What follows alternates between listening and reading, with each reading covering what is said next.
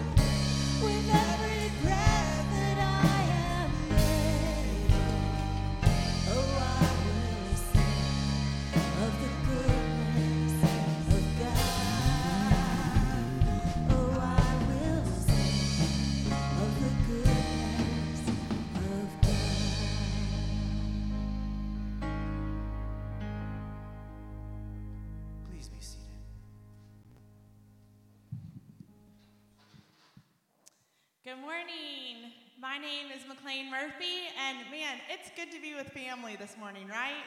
We had quite a week, and I'm, I'm nervous even standing up here talking because I feel like that song, my emotions are just right here, and maybe you feel that same way. Um, I feel like when a tragedy comes through, it's amazing how uniting it is. Uh, I've had multiple conversations with people this morning. uh, How'd you do? this week on the on the street with friends. Everything okay? At Publix, you have power back on? But even more, our family evacuated Fort Lauderdale, and the way that we greeted each other in the hotel room was, Well, where are you from?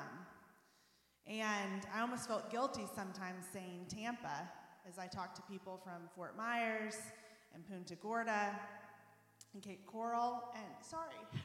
And when I spoke with this woman from Cape Coral down at the pool, we're just trying to hang out, pass some time at the hotel pool. Um, she kept saying, It's a miracle. Our house is standing. It's a miracle. Our house is standing. And she said, But I don't know when we're going to go back. I don't know how long we should stay here. I- don't know what we're going back to. She was just so shocked and frazzled. And then she looked over at her two young kids who were playing with my two young kids, and she said, I don't know when my kids are going to get to go to school again. And so we all are feeling it, and it's heavy. And Fitz and I talked about how um, the biblical expression of this is lamenting. Together we lament. And together we cry out to God and we say, God, rescue us, rescue these people. But even still, and even if, and even when, God is still good. And Jesus is still on the throne, and the Lord is still sovereign. Because what is seen on this earth is temporary, but what is unseen is eternal. And it's forever, and that's King Jesus. And that's our hope. And that's the hope that we have as a body and as a family, and that's the hope that we can offer to our friends down south who've lost their homes, people who have lost their lives, people who don't even know when their kids are going to get to go to school again. So we gather as a family this morning and we're sad and we're heavy. And what we get to do again together as a family is we get to go to our good God. So let's pray together. God, there's a lot of emotions in this room. Maybe we have friends who live down south. Maybe we have family who live there. We're sitting there saying it could have been us, it could have been Tampa, it could have been my house, it could have been our church. God, for people who suffered enormous loss, for people who don't have a home right now, for moms who don't know when their kids are going to get to go to school again, for people who literally lost their lives, Jesus, we just place these people into your hands. God, we're broken for them, we're overwhelmed for them.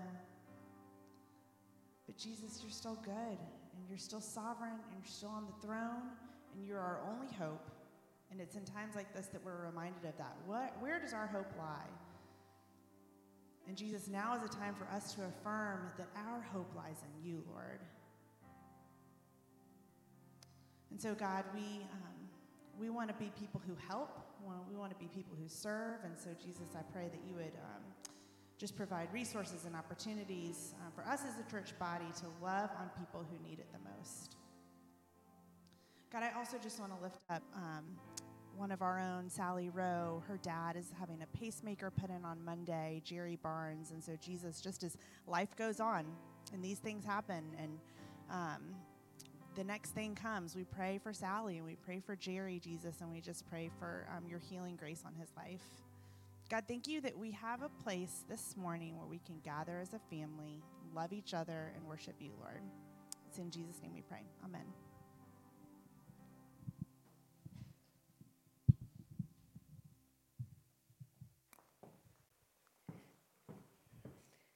Good morning. I'm so grateful that you would be here this morning. And I, as this morning, as we think together about God's generosity and love for us, I couldn't help but think about the fact that last week, when Fitz and I sent you an email on Monday, just letting you know that along with the First Pres leadership team, we were praying for you and checking in to just see if you needed assistance you responded in the most extraordinary way. You responded offering to help others in the midst of your own family concerns, hurricane preparations, and mandatory evacuations. You responded asking how you could help others, even though we had no idea where the hurricane was headed. You, my friends, are the best part of the story of the Good Samaritan, where Jesus gives us a clear picture of God's desire for us to help those who are in desperate need. And after describing how a Samaritan rescued a hurting man whom others passed by, Jesus said, Go and do likewise. So let's go and do likewise. Let's go to our hurting southern neighbors. So many of you have already offered to be a part of the First Pres Hurricane Relief Response Team. And if you also want to be a part of it, just let me know as we develop the plan, the dates, and other details. But because of your ongoing faithful giving in this church, we have a Good Samaritan fund in our budget that helps us get started. So, along with the generosity box in the back of the room, here are six ways that you can use as a platform to respond to God's call, to Jesus' command to go and do likewise by giving of your resources, along with your time and your talent. I just thank God for you, and I'm so inspired by you.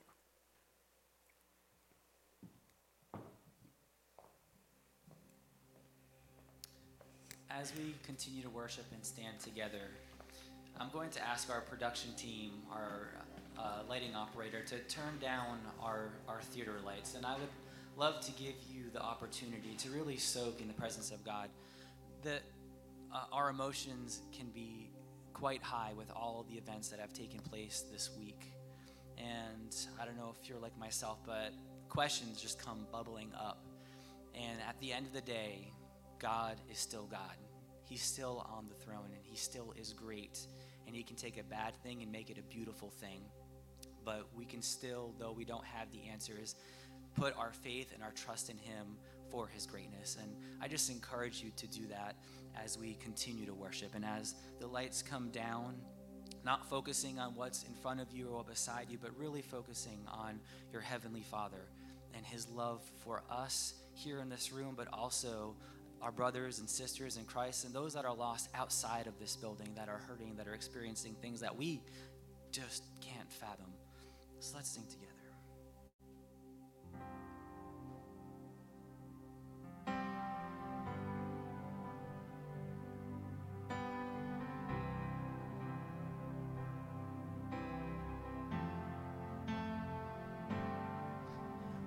Splendor of the King,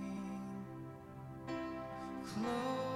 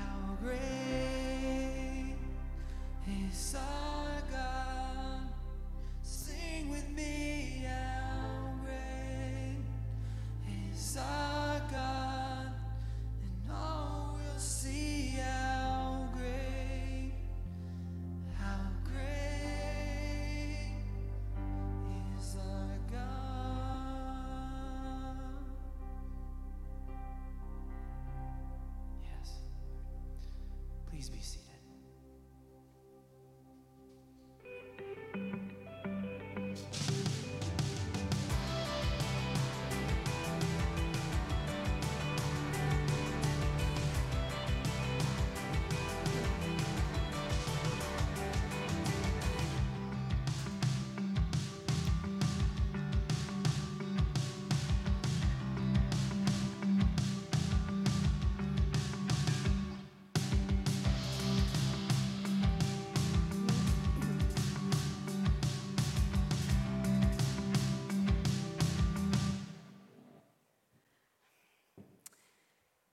You may not know this, but approximately nine children are removed every day in our region from their homes.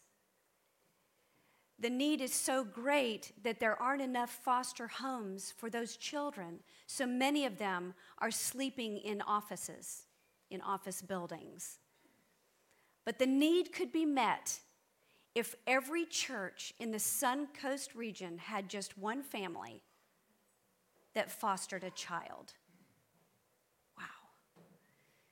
So, as I heard those statistics over a year and a half ago, I watched our friend Catherine Ryan step into that truth by caring for sweet little honor since he was a week and a half old. She is his foster mom, and he's now 19 months old, I believe. I don't know where Catherine is. 19 months old. And I know that Catherine bears God's heart for children who don't have homes and who do not have families. And as I've watched her, I asked her about a year ago, Catherine, would you prayerfully consider? And before I could finish my sentence, she said yes as I finished saying, leading a ministry in our church to help us to respond to God's mandate to love one another as I have loved you, to God's mandate to care for the modern day orphan, foster children. So she stepped into it, and together we started doing research. We started meeting with Door of Hope, Florida 127, other agencies and churches to learn from them so that we could launch this morning with you our new ministry at First Pres called Foster Hope. Catherine is going to tell you about it this morning after we hear from Godly Daniel. Godly Daniel is the executive director of Door of Hope, whose mission is to find a Christian home for every foster child. He came to Tampa in 2011, and ever since that time, he's been advocating for children and families, providing support so that they could fulfill God's call to foster love for these children. So, we're going to hear from Godly this morning. He's the father of three girls, married, and the father of three girls, and he will help us understand God's heart and I hope he sets our hearts on fire, as will Catherine.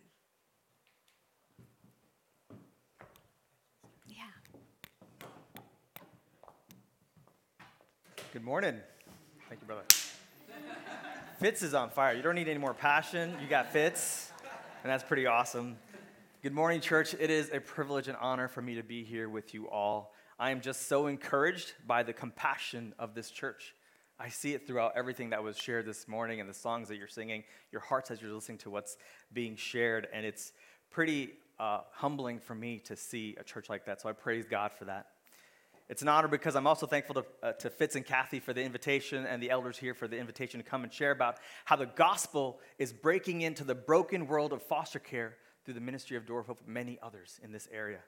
If you haven't heard about a Door of Hope, we are a Christ centered foster care agency that recruits trains, licenses, and supports Christian families who have a heart to serve children in crisis in the name of Jesus. You may not know this, but one of the saddest realities of our fallen world is that every day here in Tampa Bay, as Kathy was sharing, nine children are removed from their homes because of abuse, neglect, or abandonment. I need to pause. I want you guys to think about that for a second. Nine children today will be removed because of one of these things taking place in their life. These children are between the ages of zero and 17, and, the, and most of them are really under the age of five. Under the age of five. The saddest part is most people in our community have no idea that this is taking place right here in their own backyards. And we believe it's so important that the church knows about this because we believe God has called the church to be the ones who willingly sacrifice their lives so that these children experience the love of Christ and the hope that can only come through the gospel. I know as a church you believe that with me. There is no other hope apart from Christ. You may here's a story I wanted to share with you. In ancient Rome, during the time of the early church, there was a horrifying practice that would take place in that culture. You may, I don't know if you guys heard about this, it was called exposure. Does anyone know what that is? Exposure? Well, well, what this was is when a child was unwanted, whatever, for any reason, be it deformities or because of an unwanted pregnancy, the people of that time, they would, ta- they would have their children and then take them out to the outside of the city to get rid of them. They would expose them to the elements out there, essentially to dispose of them because they were not wanted. It's shocking, almost unimaginable. Some would actually even drown their babies while others would just leave them out in the wilderness waiting for the animals or the weather to take care of what they consider to be a problem. It's horrifying even to think about such a thing taking place, but it's written about in history. You can read it, you can Google it, and you can find it. But here's something pretty awesome. Here's hope. But at the same time, you know what was happening with the early church? When this was taking place outside of the cities, the church, the Christians of that time, they would go out to the outside of that city. They were a small, persecuted group, right? If you remember the early church but they would hear about this practice taking place and they would go outside to the outside of the city and they would go and get those kids and they would bring them back home and they would take care of them they would love them they would nurture them as their own the coolest thing is when you read about just historical documents about christians of that time this was what was known about them these were those people of the way that would go and do this type of thing and they couldn't figure it out and knew the only answer was the gospel and jesus christ right Maybe this is why in the book of James, chapter 1, verse 27, we hear about a religion that is pure and undefiled, right? And it looks like this, James says. It says, one, uh, it's where we take care of orphans and widows while they're in their distress. That's what re- he says is pure and undefiled religion. And it became a defining mark of the follower of Christ of that time. And actually, throughout all of history, if there was a child in need, if there was a child that was in distress or tossed aside or just unwanted for any reason, the ones who knew Christ would, ste- would step up and take those children in. And so throughout history, that's what we see. Even here in the United States, in the early 1850s, a minister by the name of Charles Loring Brace started working with another minister by the name of Reverend Lewis Pease. They served together at Five Points Missions, which was a homeless ministry in one of the roughest neighborhoods in New York City. Charles was also working with the homeless children of that time, and he could see firsthand just the horrible conditions that they were living in and the road to crime and poverty that they were on. And he felt called by God that he needed to do something. It was so important for him that he had to do something. Many of these children that he was serving, they had lost their parents due to disease, or they were abandoned for a, a number of reasons and just found themselves on the street. And so, Charles, what he did, he started the Children's Aid Society. He helped to supply shelter and food for these children. But he realized after a little bit of time, it's just too much for one person to handle. There's just too many kids that need help. And so he had this idea in seeing their dire situation and his lack of resources. You know what he did? He created a process. He decided, you know what? There's a bunch of families out in the Midwest, Christian families that he knows. And you know, he started transporting those kids out to farms in the Midwest so they could live with Christian families, since many of them were just living on the street. And so he created a system, started this process of bringing homeless children and connecting them with Christian families. This was the beginning of foster care here in the United States. That's how it all started. Nobody else was doing anything. The church stepped up and did something. Almost 100,000 children were sent on what was known as the orphan train system. Can you believe it? That's the church. What an amazing way to serve a need that they saw. The majority of these children found safe, loving Christian homes to grow up in. So you can see at different moments in history, the church is stepping up to, ch- to help children who are lost and without hope. And the question that you and I need to be asking is why? Why would they do that? Isn't that crazy to take a child? I mean, talk to Catherine. It's, not easy, it's pretty hard to take another child into your home and care for them. It's hard to take care of our own children. I have three girls. I totally, it's hard. Let me tell you. We'll stop there. what was motivating the early church and the follower of Christ to do something like this? So much so that the outside world, that they were, when they were looking in, they took notice of this. And I believe Scripture has an answer for us. And few, we're going to take a few moments this morning to examine the why of engaging foster care. And here's the main point that I hope that you guys get God's people are compelled by the gospel to engage the foster care crisis and live out their faith as followers of Christ. God's people are compelled by the gospel to engage the foster care system and live out their faith as followers of Christ. So we're going to unpack that and take a look at what Scripture has to say. So grab your Bibles or your, your technology, whatever you use to get your eyes on the text so God's word can move and work in our hearts. So the question, once again, is why? Why would they do this? Why would they engage the foster care crisis? You know, when we talk about foster care in the community, a lot of people may ask questions like this Isn't that someone else's problem? It's not even in my world, really. It doesn't affect my life. You know what? The Bible doesn't even talk about the word foster care. Isn't that the government's job? Those are sometimes the, the things that I hear. Friends, let me tell you this the Bible, the Bible does not, does not say the words foster care, it does use words like the orphan, the stranger, the least of these, the fatherless. These are all terms that fit perfectly for the foster child in our day. And we at A of Hope, we call them our modern day orphans. In fact, the Bible goes to great lengths to let us know that this is very close to the Father's heart. Look at Psalm 68, verse 5 and 6 says this God in his holy dwelling is a father of the fatherless and a champion of widows. God provides homes for those who are deserted. In Psalm 82, verse 3, it says, Provide justice for the needy and the fatherless, uphold the rights of the oppressed and the destitute. And if you thought it was just in the Old Testament, in the New Testament, Mark 9, verse 37, it says this Whoever welcomes one little child such as this in my name welcomes me, and whoever welcomes me does not welcome me, but him who sent me. And in Matthew 25, verse 40, you guys remember this story. Jesus is speaking pe- about people, or to, about people that are entering the kingdom of heaven. And he tells the people entering that when they were serving the least of these, do you remember that? He said, You were serving me. That's what he said to them. As you can see, the orphan child is a big deal to the Lord. But you may say, Godly, these, these kids, they have parents, they're not orphans. And I would humbly say that the Bible does not differentiate between the two like we do. That's something we've done. It's not in the Word. Whether they are orphans temporarily or permanently, they are still without mother and father and left to themselves. They'd be on the streets or worse, facing the worst type of abuse and neglect that you and I could possibly imagine. Here's the truth that's not God's heart for them. And this is why the church is called to step up and be at the forefront of, of any crisis involving children. For this morning's sermon, we're going to turn our attention to the book of Second Corinthians, chapter 5, starting from verse 14. Paul here is sharing uh, with the church at Corinth, and he wants them to understand why he keeps working and serving in the midst of all that he's suffering. He's going through so much, but he continues on, He's, he continues to endure. And I believe there's three principles here that speak to us today about why we also should engage the foster care world. Please turn with me, 2 Corinthians 5. And here's how it starts in verse 14 it says, For the love of Christ compels us.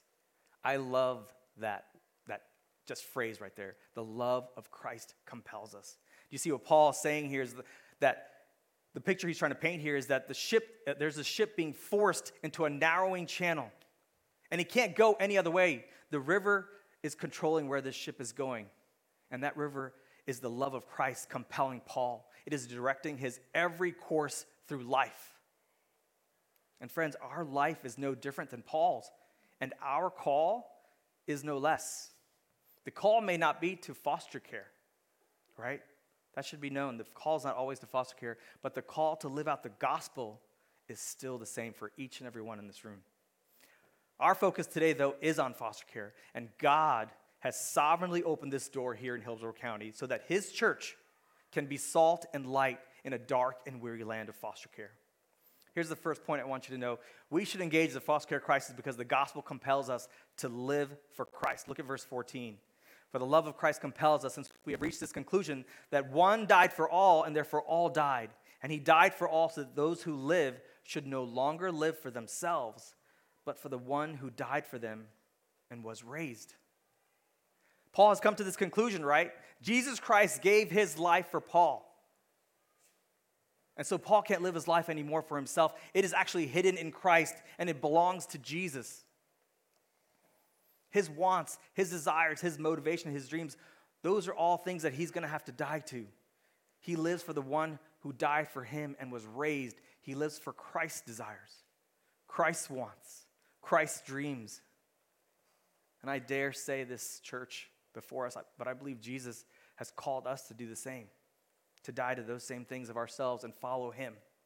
In the 1950s, five men did just exactly that. They were compelled by the gospel to do this. It was laid on their heart that God wanted the gospel to reach a group of people, the Waodani Indians.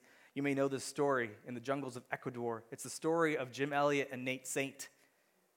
And so those men packed up their lives and they just went to Ecuador.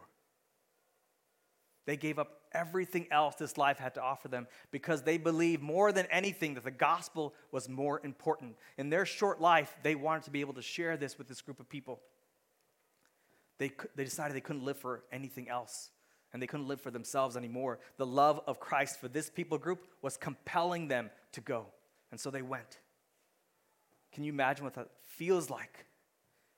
When you love a group of people or you love someone so much that you're willing to give up everything else for them.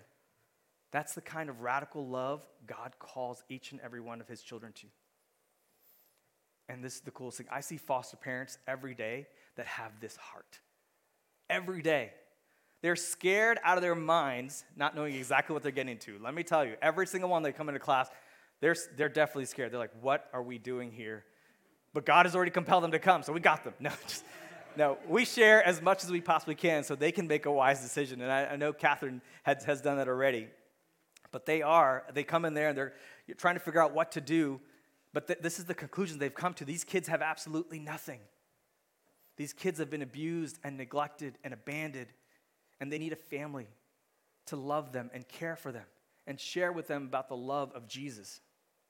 So, like Paul, they die to their fears of the unknown right? That's really what it is. It's like the scary unknown over there. They die to those fears, to their self preservation. And they decide they're going to live their lives. They're, they're not going to live their lives for themselves anymore, but they're going to live for Jesus. And this is where Jesus is calling them. And that's exactly the narrow road they're going to be going down.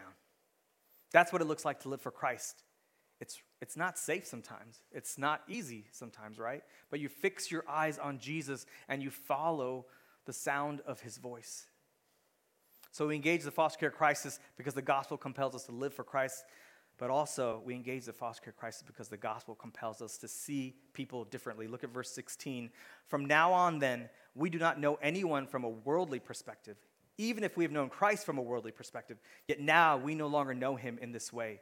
Therefore, if anyone is in Christ, he is a new creation. The old has passed away, and see, the new has come. There's something very important that Paul's trying to share with us here. For those of us who know Christ as Savior and as Lord, we don't see people the same way anymore. Some things have changed. We are a new creation, the Bible says. So, what does that mean? It means that we're born again and we belong to another kingdom, another family. And Paul is saying here that, that the, the people of that kingdom, where Jesus Christ is the king, they see people in a different way. And if you're wondering how, well, look at Jesus' life. If you read through the Gospels, you see how Jesus saw people, how he loved the broken sinner, how he had compassion on the lost and the lonely. You can read about it in the Gospels. He comforted the brokenhearted. That's what the word says. He was a friend to those who were without friends. And in fact, he even, this is crazy for us, but he even loved his enemies. That was our Jesus. So now, when we engage the foster care system, we see the foster children like Christ sees them. We see the bio parents who cause the abuse or neglect like Christ sees them, which is hard. And we ask our families to do that. It's hard. But they do it for Jesus because Jesus has shown them that love. When we see the government workers, and if you talk to a foster parent, the system sometimes is hard to manage. Uh, we'll, we'll say that. But we see that even the government workers like Christ sees them. He loves them. And we have ample reasons, ample, to judge them and to find fault. In fact, with the, with the parents, of course, it's like they, you abuse the children. You were, you were the one on drugs. Why were you on drugs? You shouldn't have been on drugs. You wouldn't have lost your kids. It's so, so, so easy, guys, to be the judge. It is so easy. But like the mob that brought the woman caught in adultery, you remember that story when they brought her to Jesus? What did he say to them? He said, Let he who has no sin cast the first stone. That was his remark to that mob. He's like, If you're perfect, go ahead, cast that stone. Sometimes that's the question we ask ourselves. Or we can just tell them about Jesus. In that story, you know, the only person in the whole world with the right to cast a stone was Jesus. Like, think about that. There's nobody else perfect enough to throw that stone at her. But what did he do? He gave her grace. He saw her. He didn't excuse the sin, right? What did he say? What did he say? Do not sin no more. But he still flooded her heart with grace and love. It's the type of kindness he wants us to show the world, people. And here's the truth we need to get, church the cross of Calvary is the only place in all of human history where the justice of God and the mercy of God they meet. I want you to think about that for a second. The cross of Calvary and all of human history that you can possibly think of from the beginning to the end, the justice of God and the mercy of God, they meet right here at the cross. And grace and mercy, they flow, from the cross to all of humanity. This is why Jesus doesn't cast the stone. Friends, he took the stone for her. And the truth is, he took the stone for me. He took the stone for you. That is our Jesus. At the cross, we all stand equally wretched equally broken and in need of a Savior who is willing to take our unrighteousness, our stone, and nail it to the cross and clothe us in His perfect righteousness. That's the message of the gospel. And that's the message we need to share with those around us. And it's a message we need to live out every day. So we engage the foster care crisis because the gospel compels us to live for Christ, to see people differently, and lastly, to be ambassadors for Christ. Verse 18 Everything is from God, who has reconciled us to himself through Christ and has given us the ministry of reconciliation. That is, in, in Christ, God was reconciling the world to himself, not counting their trespasses against them, and he has committed the message of reconciliation to us. Therefore, we are ambassadors for Christ, since God is making his appeal through us. We plead on Christ's behalf be reconciled to God. He made the one who did not know sin to be sin for us, so that in him we might become the righteousness of God. Paul, calls us ambassadors for Christ. And what's an ambassador? An ambassador is one who's sent by a ruler of another nation to represent that nation in the foreign land that they're living. Our ruler, our king, is Jesus. We represent him in this foreign land. And yes, it is the land that we're living in, but our hearts yearn and long to go home one day and to be part of the kingdom where we belong. But Paul is saying while we are here, guess what? We're on mission. It's what we're talking about. We're still on mission for our king. And God has only one mission. He calls it the ministry of reconciliation. God is reconciling the world to himself through Christ, and God has committed that work to his church as well. So, friends, if you thought there was retirement for the follower of Christ, I'm sorry to break it to you, there's not. You may retire from your earthly vocation, but your spiritual work for the risen king, it doesn't end until you see him face to face. And you will. Praise God. So, if God has a message for us to share, where are those people that need to hear that message?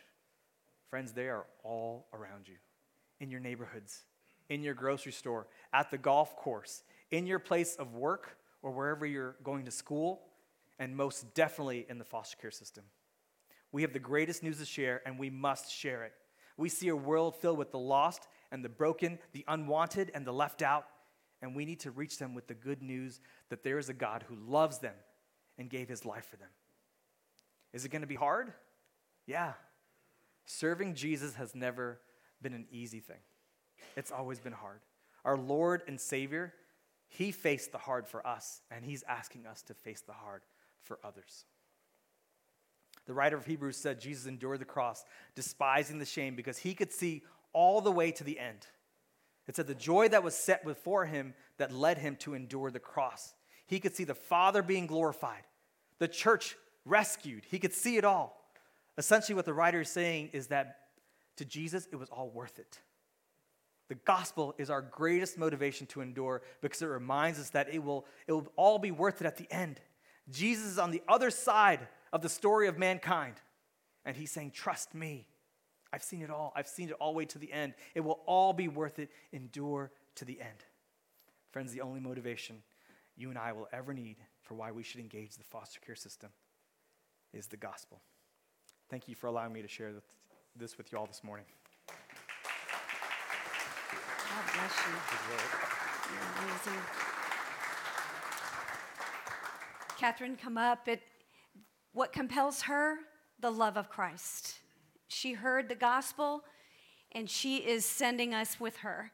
So, Catherine, I can't wait for you to share with us all. And of course, this whole church is madly in love with honor, right? We, we love him and we love you. Thank you. Thank you, Kathy. Good morning again. Um, I'm happy to share just a few minutes here of kind of my journey and what's brought me to this point. Uh, I know quite a few of you, and I know some of you know a little bit about my story, but never, ever, ever did I think I would become a foster mom. And I will go even as far as to say I did not want to be involved in the foster care system.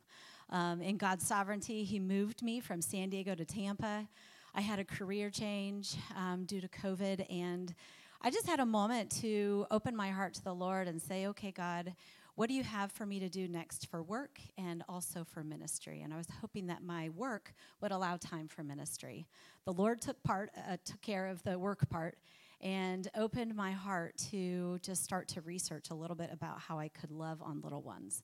I've always had a heart to love, especially on babies and young people, and um, the Lord just brought foster care to mind. And I want to encourage you because I know, just like Foster, sorry, just like Godly and Kathy mentioned, if every single church in this area would just do a little bit, it doesn't take much, but just do a little bit in becoming involved in the foster care system, we can take care of so many foster kids. And you might not be called to be a foster mom or a dad. You might not be called to be a guardian ad litem. You might not be called to be a case manager. I want to be careful. Um, when I talk about fostering, you don't want to borrow somebody else's gifting, right? Like, I have a gift the Lord has given me to love and to be a foster mom. But there is something that each of you can do in this room. And I'm going to get to that in just a, a few moments. Um, but I opened up my heart to the Lord to say, What do you want me to do? And even when I wasn't completely convinced on what it was, I did start the foster care training. And through the process, God just changed my heart. It was truly Him. And I want to encourage you that God doesn't look for the most courageous, most capable, most willing person to do something. He wants to live through you. And people say, How can you do this? I could never be a foster mom. You're right. I can't ever be a foster mom. But God is a foster mom through me. He loves through me. He gives me courage. He gives me strength. And while honor is super easy to love, and I absolutely adore him and want to care for him and you know set him up for the best in life, uh, I just want you to open up your heart and just let the Lord work on your paradigm. Step outside of your normal paradigm and just say, Lord, what part of foster care could I become involved with? And as Kathy mentioned, about a year ago, we did start doing some research on how the church could become involved, what we could do, and we're excited to roll out phase one of our foster ministry called Foster Love. And uh, there are a few ways that you can become involved. And one is foster family. If you are a foster family in our church, we want to hear from you. So please let us know. There's going to be a QR code on the next slide. We don't want to go there quite yet. Um, but there will be a form that foster families can fill out. Let us know you're out there. We want to take care of foster families in our church, we want to take care of foster families in the surrounding area. You might be interested in learning how can I help foster families. You have no idea, and I'm just giving you a little bit of a, a, a glimpse of what help we need in the foster care world. So you might not even know what that looks like. So please, when the QR code pops up, please let us know that you're willing just to hear more. You're not committing to anything. You're just saying, "Hey, I'm interested. I want to hear more."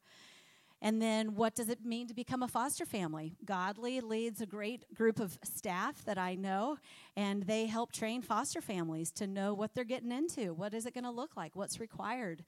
You know, what happens when you get your first foster kid, your baby? You get to choose a profile of as far as you do you want to start with babies? You want to start with a two year old, a five year old, a teenager? I started with babies, and uh, I'm so glad that I did. On the next slide is the QR code. So I want to encourage you to please um, get out your phones, use the QR code, and it will just lead you to a link on our website that has a form that just says, hey, I just want to hear more. Like I said, you're not committing to anything, and you're just saying, okay, God, how can I be used? So thank you so much for your time. And I want to share one more thing, and that is the scripture that led us, um, that inspired us to start this foster love ministry. And it comes from John 12.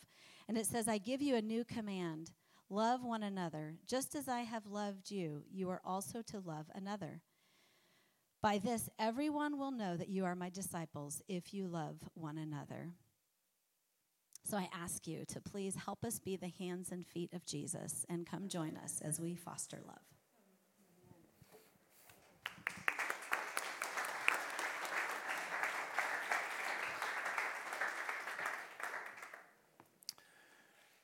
How about that? Huh?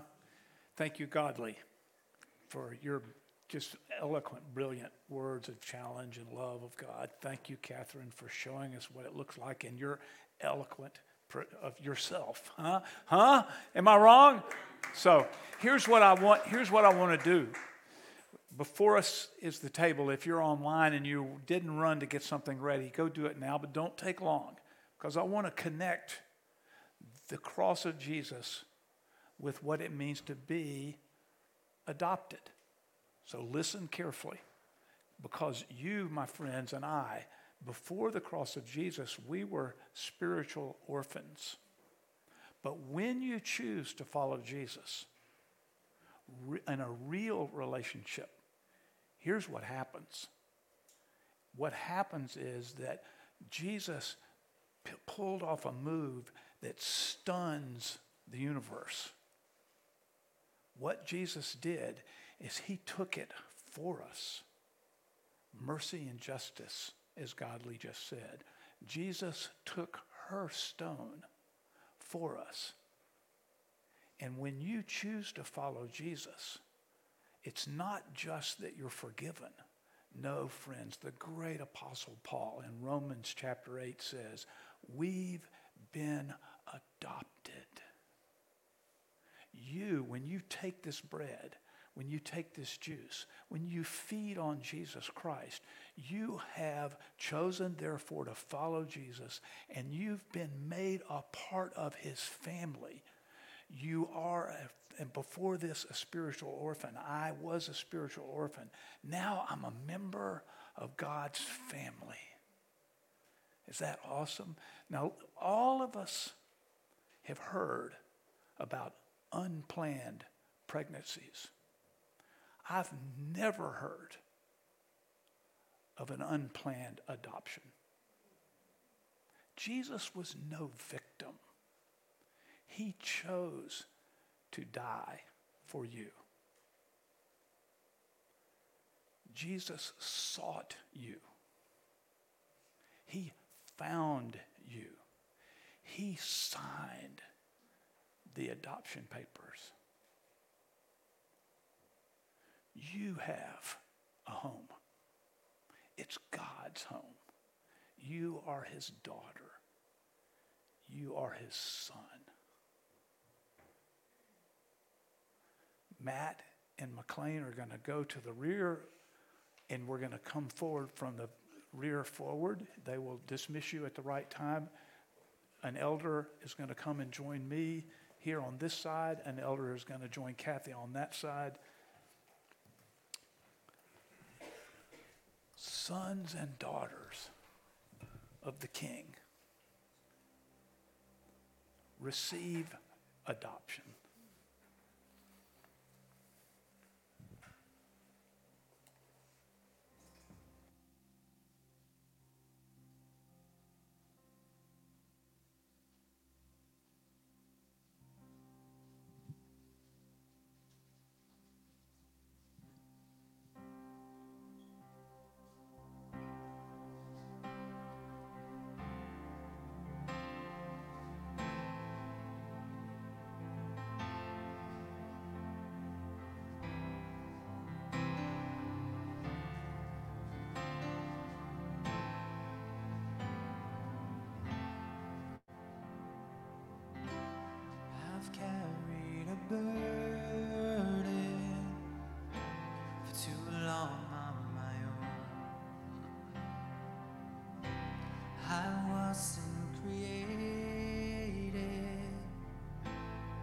to bear.